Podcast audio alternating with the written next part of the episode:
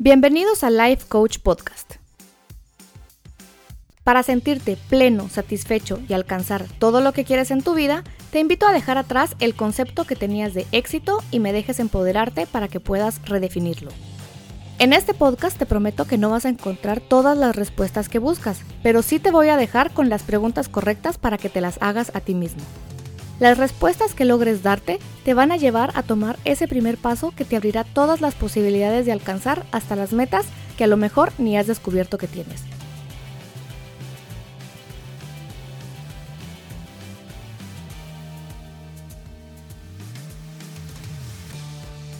Soy Ana Lucía Bobadilla y si me dejas acompañarte en este camino, quiero compartirte algunas herramientas que desde la perspectiva del coaching pueden acercarte a diseñar tu vida y a vivirla bajo tus propios términos. Comenzamos.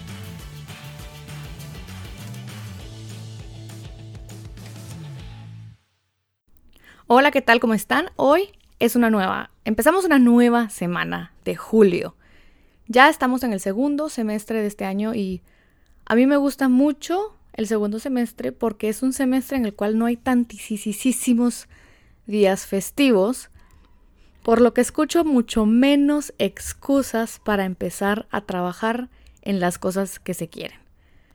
Enero, pues porque la cuesta de enero, febrero, que pues porque los gastos del Día del Cariño, marzo, pues que el Día de la Mujer o ciertos cumpleaños, el Día de la Madre en mayo, el Día del Padre en junio, y entonces así se vienen un montón de, de festividades importantes la primera, el primer semestre del año y en el segundo pues ya son otro tipo de, de fechas a nivel general, aunque sí hayan cumpleaños y todo, pero creo que hay mucho menos excusas de las personas y mías también para empezar a trabajar por las cosas que queremos.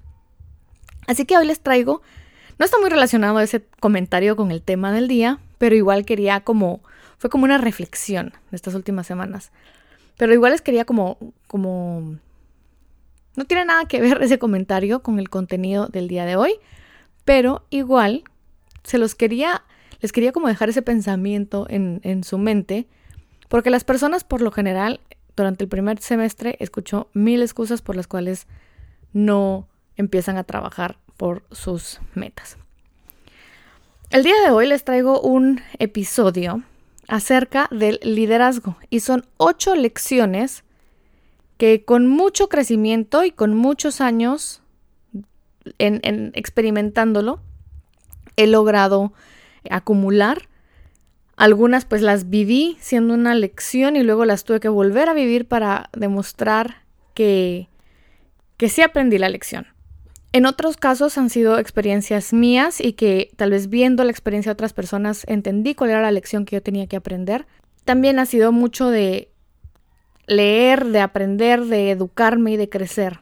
Así que les comparto hoy ocho lecciones que han sido para mí muy importantes en el liderazgo y están muy relacionadas con el coaching, porque también existe el coaching de desempeño, el coaching ejecutivo, el coaching de negocios y creo que si en algún momento me hubiera, en cualquiera de esas etapas, me hubiera servido a mí mucho un coach para resolver un montón de, de creencias que yo tenía respecto a lo que era liderazgo y lo que no era liderazgo. Así que voy a empezar a compartírselas. El primer punto del liderazgo es que el liderazgo no necesariamente es caerle bien a los demás. El liderazgo no necesariamente es carisma. Y si bien sí se necesita y sí ayuda muchísimo el ser carismático para ser un buen líder, el ser carismático por sí mismo no es suficiente. Hay muchísimas otras cosas y cualidades y capacidades que se necesitan desarrollar para ser un buen líder aparte de ser carismático. Hay muchas personas que confundimos eso y vemos a otras personas ser muy carismáticas y que lo siguen, pues en, en, en situaciones en las que, que es como de, de fiesta, de celebración, de hacer relajo, y es porque son muy carismáticos, pero a la hora de ayudar a un grupo a dirigirse hacia un objetivo, pues no necesariamente son tan eficientes. Y a mí eso en algún momento me frustraba un montón porque pues yo soy una persona en general un poco pues más seria de lo normal tal vez. Y, al inicio pues, pues la gente cree que soy un poco inaccesible, ya con confianza pues sí, es otra la historia. Pero a mí me frustraba un montón porque yo sentía que yo no tenía esa personalidad tan bubbly y tan wii que tienen muchísimas personas y que debido a esa falta de esa personalidad, yo no podría ser un buen líder. Y al final les voy a dar una conclusión respecto a esto. Pero ahí está el punto donde sí, el carisma es importante, pero hay otro montón de cualidades que son necesarias también y que el carisma y la simpatía y el buen trato se pueden desarrollar, pero que el carisma en sí mismo no es necesariamente liderazgo. Lección número uno, caer bien no necesariamente es un buen liderazgo. Lección número dos, siempre, siempre, siempre, siempre, siempre, siempre, bueno, en mi experiencia, le vas a caer mal a las personas que no están alineadas con tu objetivo. Y a esto me refiero tanto personas dentro de tu equipo en el cual tú lideras o compañeros. Si tú tienes un objetivo en tu mente, por ejemplo, lo vamos a poner de las dos versiones, tanto como positivo como negativo. Si tú tienes en tu mente el priorizar eh, los beneficios de las... Vamos a ver, priorizar el beneficio de la empresa. Priorizar que la empresa esté bien, que se venda, que se crezca, que la empresa tenga una buena imagen. Y hay personas en tu equipo o tus compañeros no están con eso en su mente, sino su prioridad es su beneficio personal o trabajar la menor cantidad de tiempo posible o hacer el trabajo lo más fácil posible, seguro le vas a caer mal a esas personas. Por lo menos al inicio. Pongámoslo del otro lado, ¿verdad? Si tu interés personal es tú siempre tener el crédito de las cosas, tú siempre sobresalir por los demás, por sobre los demás, si tu propósito y tu objetivo es tuyo nada más que tuyo y tu entorno, tus compañeros, tu equipo, tienen como prioridad u objetivo el bienestar de la empresa, el bienestar del equipo, el bienestar colectivo y de que si la empresa está mejor, nosotros estamos mejor, seguro le vas a caer mal a esas personas. Entonces, muchas veces nos hacemos bolas porque queremos caerle bien a todo el mundo. Y definitivamente va a llegar a un punto en el que no es posible porque es muy factible que uno se encuentre en el camino personas que no están alineadas con el objetivo que uno tiene. La lección número 3, y esta creo que me tomó, es de madurez. Y mucha gente cuando hablo de esto me miran así como, ¿está loca? ¿Qué le pasa? Es un poco cultural y es un poco de madurez. Creo que la cultura en general sobre todo cuando somos inmaduros, no nos damos cuenta que el liderazgo es servirle a los demás. El liderazgo es poder influir, yo diría positivamente, en los demás, pero incluso aunque sea negativamente, si tú deseas influir en alguien, hay que poder agregarles valor.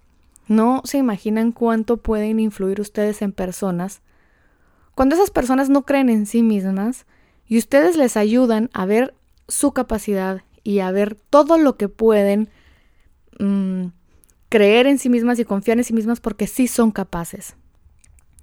Tanto para influir, para hacer cosas muy buenas como para hacer cosas, pues, de alguna manera no tan buenas, es importante agregarle valor a la gente. Y esto es algo que yo aprendí, pues, tal vez de una manera como que fui muy necia en el sentido en el que yo sentía que les agregaba valor a lo, en base a lo que, con base en lo que yo pensaba que les tenía que agregar valor. Pero tú le agregas valor a la gente con base en lo que ellos necesitan, en lo que ellos tienen como, como una debilidad y tú vas ahí a darles ese soporte. Uno no le agrega valor a la gente con lo que uno le quiere agregar valor a la gente. Uno tiene que saber entender que todas las personas tienen necesidades distintas y uno como líder debe de poder individualizar esto y darle a cada persona el valor que necesita. Otra lección, la número cuatro, sería, no vas a convencer a todas aquellas personas que están en un bajo desempeño, podría ser así, a que desempeñen correctamente. Siempre van a haber algunas personas que no quieren o que no saben o que no aprenden tan rápido como tú quieres, pero no, siempre van a haber personas que es por actitud. Siempre van a haber personas que simplemente están cerradas y tienen una mala actitud y no quieren. Hay que tener mucho cuidado de no invertir demasiado tiempo en esas personas y descuidar a las personas que sí tienen una excelente actitud, que sí se están desempeñando bien y sobre todo sobrecargar a esas personas que están desempeñándose bien. Porque lo que tendemos a hacer es que como ya detectamos quiénes son los eficientes, muchas veces tendemos los líderes a poner más trabajo sobre esas personas. Y les dedicamos tiempo a aquellos que tienen mala actitud, a quererles cambiar la mala actitud.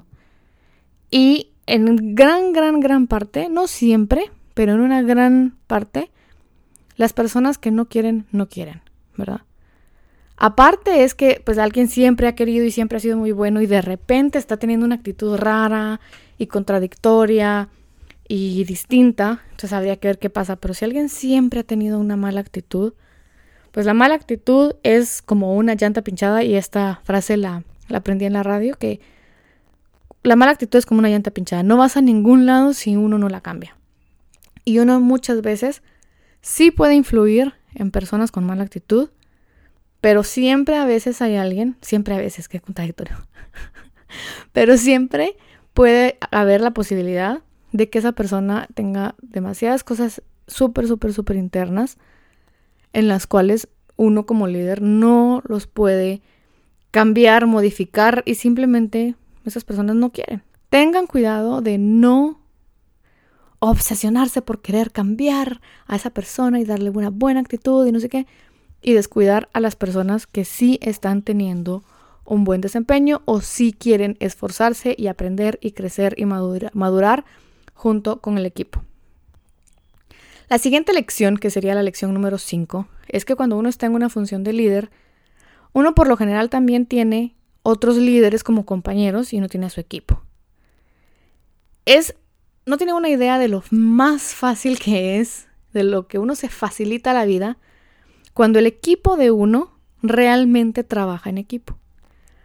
Pero si algo he aprendido últimamente es que si yo no puedo jugar en equipo con mis compañeros, con otros líderes de otros departamentos, de otros equipos, de otros grupos, y yo no puedo tener esa sana competencia, pero siempre con buen trabajo en equipo, siempre con compañerismo.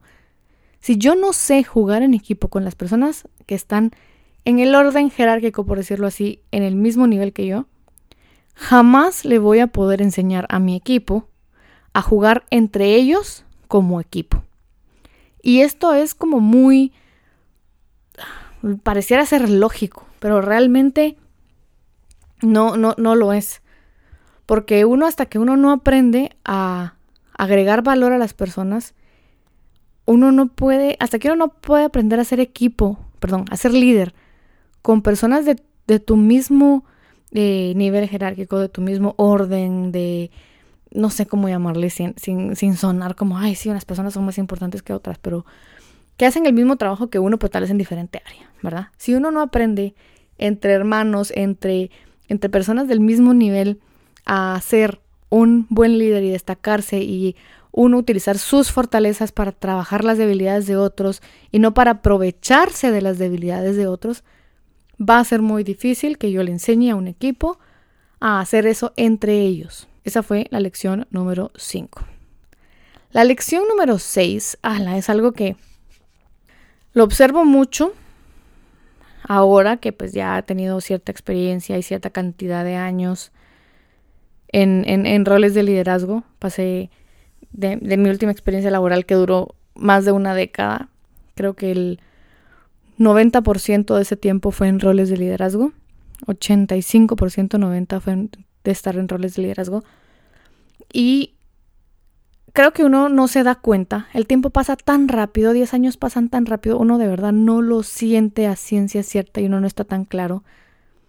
Y uno no se da cuenta que todo lo que uno ha aprendido es un proceso. Es un proceso de aprendizaje. Es alguien que me ha dado la oportunidad de aprender y fallé y me equivoqué y lo volví a intentar. Y definitivamente hace 13 años yo no sabía lo que sé ahorita y hace 20 años yo no sabía lo que sé ahorita. Hace un año yo no sabía lo que sé ahora. El aprendizaje es un gran, gran, gran proceso que requiere madurez, requiere autoconciencia, requiere conocerse a uno mismo. Y cuando uno piensa que uno no quiere delegar ciertas cosas porque yo lo hago mejor que si lo delego, yo no estoy siendo demasiado egoísta con respetar los procesos de aprendizaje de otros. Las personas que tenemos como esa necesidad de control tendemos a no querer delegar porque sale mejor si lo hago yo. Y en efecto, probablemente sí sale mejor si lo hago yo. Muchas veces así es. Pero cuando yo no le doy la oportunidad a alguien de equivocarse, de volverlo a intentar, de, de que viva su proceso de equivocarse cada vez menos, de darle una buena retroalimentación, cuando yo me porto egoísta y pienso que solo yo tengo derecho, de forma inconsciente, porque uno no está tan claro que uno ha aprendido con un proceso, pero cuando de forma inconsciente somos egoístas y no permitimos el proceso de aprendizaje en los demás, luego nos pasa que no tenemos el tiempo porque todo lo tenemos que hacer nosotros porque nadie sabe hacer nada. Y creemos que en su momento estamos haciéndolo primero de buena onda, de nombre, mejor lo hago yo y, y, tú ocupate de lo tuyo. Pero si uno no enseña de verdad a los demás, uno después se atasca de trabajo y cuando uno o se quiere ir de la empresa o quiere ser promovido a otro lugar o cualquier movimiento que uno tenga que hacer, incluso irse de vacaciones, pues las personas que se quedan se quedan tremendamente inseguras o no saben qué hacer o uno no se puede ir de vacaciones porque ¿quién va a hacer este trabajo que yo hago? Y mil cosas más. Así que la sexta lección es no ser egoísta con el derecho del aprendizaje, que es un proceso. La lección número siete es la penúltima y es ser un buen líder en un espacio de tiempo y con un grupo de personas, sea esto una empresa grande, chiquita, lo que sea, el que tú hayas sido un excelente líder en tal época con tal grupo, no te hace un excelente líder con todo el mundo en todo momento, en todo el tiempo. Porque los grupos tienen distintas necesidades y uno muchas veces se adaptó muy bien a un grupo y supo conectar con ese grupo y las cosas se dieron muy bien. Y tal vez con otro grupo hay que hacer otros esfuerzos que uno no conoce porque con el grupo anterior pues todo fue muy fácil o uno se adaptó.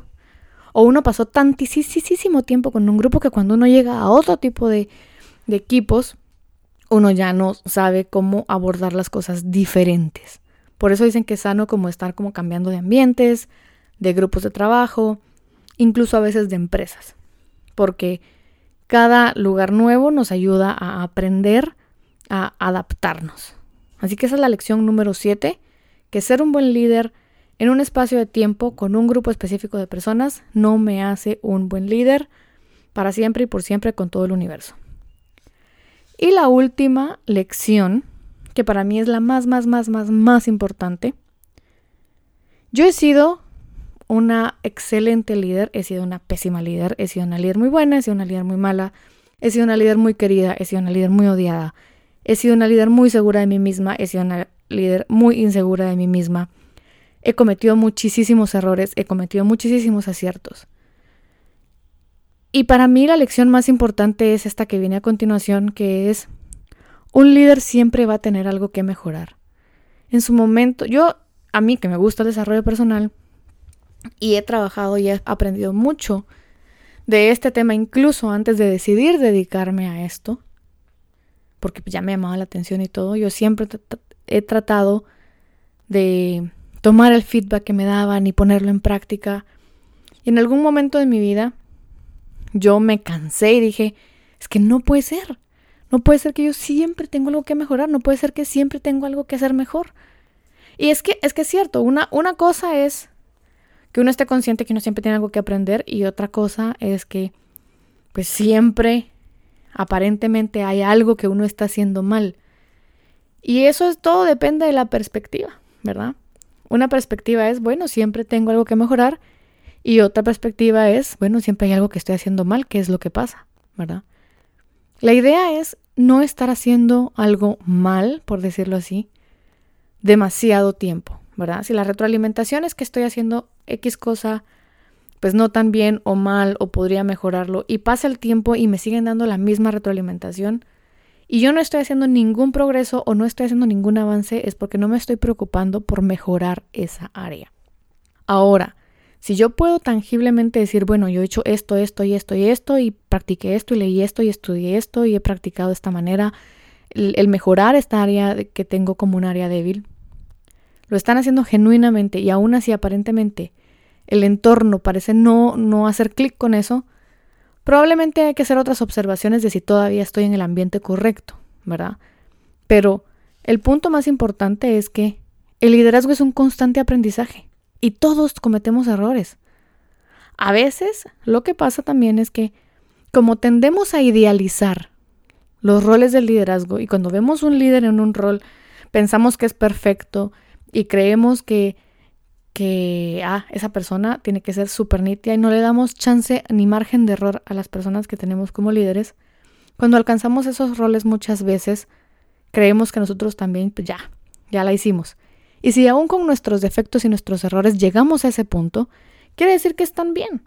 Y no necesariamente es así, porque hablo mucho de este libro que leí, que no recuerdo el autor de verdad, pero se llama, el título en inglés es What Brought You Here Won't Take You There, que es lo que te trajo hasta acá no te va a llevar hasta allá donde tú quieres.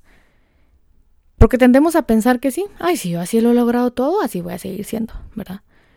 Pero no, no es así, no funciona así. Nuestro éxito y nuestro liderazgo jamás va a ser más grande que nuestro desarrollo como personas, porque antes de ser profesionales somos personas. Y me encantó cuando alguien me dijo, es que no existe la ética laboral, existe la ética. Y una persona ética va a ser ética como persona y luego va a ser ética como profesional. Y una persona que se esfuerza va a ser una persona que se esfuerza en lo personal y después en lo profesional. Y está esta frase también, que a pesar de que todas estas son clichés, son frases muy reales, que es que como hacemos cualquier cosa, una cosa cualquiera así, como hacemos una cosa, es como hacemos todas las cosas. Y esa es una excelente oportunidad. El ser un líder es, debería ser una obligación, el que si uno tiene un puesto de liderazgo, uno se auto-observe y se autoevalúe y se plantee qué cosas como líder uno quiere mejorar. Porque no es lo mismo ver para atrás y decir, ay, sí, el año pasado yo mejoré, aprendí esto y esto y esto y esto y aprendí estas lecciones. Porque no sabe, cada quien habla como le fue en la feria y dependiendo de qué tan patético o malo, triste, decepcionante, desesperante, caótico fue el año, pues uno puede ver unas grandes, grandes, grandes lecciones. O también uno puede ver unas grandes, grandes lecciones si el año fue muy bueno. El tema es que es más efectivo el aprendizaje cuando vemos hacia adelante y es ¿Qué quiero aprender el día de hoy? ¿Qué quiero aprender este mes? ¿Qué quiero aprender este año? Cuando proactivamente hacemos un plan de aprendizaje y lo que queremos aprender para llegar a un punto, ese tenemos un poquito más de control sobre este aprendizaje y nos animamos un poquito más a tomar riesgos porque sabemos que queremos aprender una nueva capacidad, una nueva habilidad. Y ahí es donde yo los invito a que escuchen todos los podcasts del área que ustedes quieren desarrollarse. Escuchen, abran, lean libros, escuchen libros, que también hay audiolibros, ¿verdad? Pero escuchen audiolibros, escuchen podcasts, lean libros, anímense a buscar personas que, están en donde ustedes quisieran estar, ojo con los, con los ídolos, vamos a hacer un, un episodio de eso, pero observen de cerca a personas que, que tienen lo que ustedes quisieran que viven la vida tal vez que ustedes quisieran, no se comparen, pero creo que fue, forma una buena referencia de qué debería de aprender uno. Es muy, muy, muy importante que también nos demos cuenta que todos somos líderes aunque sea no en una empresa, sino si estamos un grupo de hermanos, yo puedo ejercer un liderazgo. Si somos un, estamos en el equipo de deporte, de fútbol, de voleibol, de básquetbol, de lo que sea, hay un líder. El grupo de la iglesia tiene líderes. El grupo de la junta de los martes por la tarde que se van a echar las cervezas tiene líderes. Y no estoy hablando de que sea malo, bueno, regular. La actividad que utilicen para juntarse con un grupo de personas, pero todo grupo donde haya más de una persona, hay personas que ejercen el rol de liderazgo. Los papás juegan el rol de liderazgo con los hijos, ¿verdad? Entonces, siempre pueden practicar estas ocho lecciones que les traigo el día de hoy. Si quieren ser cada vez mejor, mejores líderes del entorno en el que estén, sea empresarial o personal, los invito a reflexionar acerca de estas ocho lecciones y a lo mejor las pueden poner en práctica y empezar como a reflexionar sobre ellas y tener algún punto de quiebre, un punto de inflexión respecto a cómo ejercen ustedes ese liderazgo. Libros que puedo recomendar de liderazgo. Siempre, siempre, siempre el cliché más grande del mundo lo voy a recomendar, que es Los siete hábitos de la gente altamente efectiva de Stephen Covey. Algunos libros de Maxwell creo que son bastante buenos, son un poquito redundantes, pero el contenido en sí es bastante bueno. Me parece que también hay un libro que no recuerdo el autor, que se llama From Good to Great. Nunca lo he visto en español, pero habla de cómo nuestro mayor obstáculo para hacer las cosas excelentes es hacerlas bien. Y que un líder excelente se responsabiliza por las cosas que salen mal en el equipo y los responsables de las cosas que salen bien en el equipo los busca en el equipo, no en sí mismo. Es un líder, es un libro muy muy muy muy bueno. Esas son algunas de las recomendaciones que les doy respecto al liderazgo. Recuerden que pueden escribirme en mis redes sociales y pueden compartirme sus screenshots de, de, las, mm, de los episodios que escuchan. Y les quiero preguntar si alguno de ustedes se anima a hacer un episodio conmigo. Ustedes me proponen la persona que quiere hacer el episodio conmigo, un par de temas y ahí lo vamos preparando y los hacemos juntos. Me encantaría poder grabar episodios de podcast con ustedes como invitados del podcast. Así que si quieren aceptar este reto que les pongo de grabar un episodio conmigo, me encantaría, me encantaría tenerlos invitados, lo hacemos por Zoom. Así que no tienen que hacer, no tienen que estar necesariamente en Guatemala. Me encantaría poderlo hacer. Recuerden que me cuentan en mis redes sociales. Estoy como analuciabobadilla.coach en Instagram y Ana Coach en Facebook. Mil, mil, mil, mil gracias por escucharme un episodio más. Que tengan un excelente resto de fin de semana, porque yo estoy grabando esto domingo por la mañana, pero me imagino que lo escucharán probablemente domingo muy muy tarde o lunes, o el resto de la semana. Si logro subirlo temprano, feliz domingo. Si no, feliz semana, que tengan una excelente semana productiva, plena, feliz, que le encuentren siempre el lado más chilero, que en Guatemala chilero es como cool, como bonito, como, no sé, es una palabra muy, muy única. Espero que tengan un genial, genial, genial, genial día. Gracias por escucharme una vez más. Bye.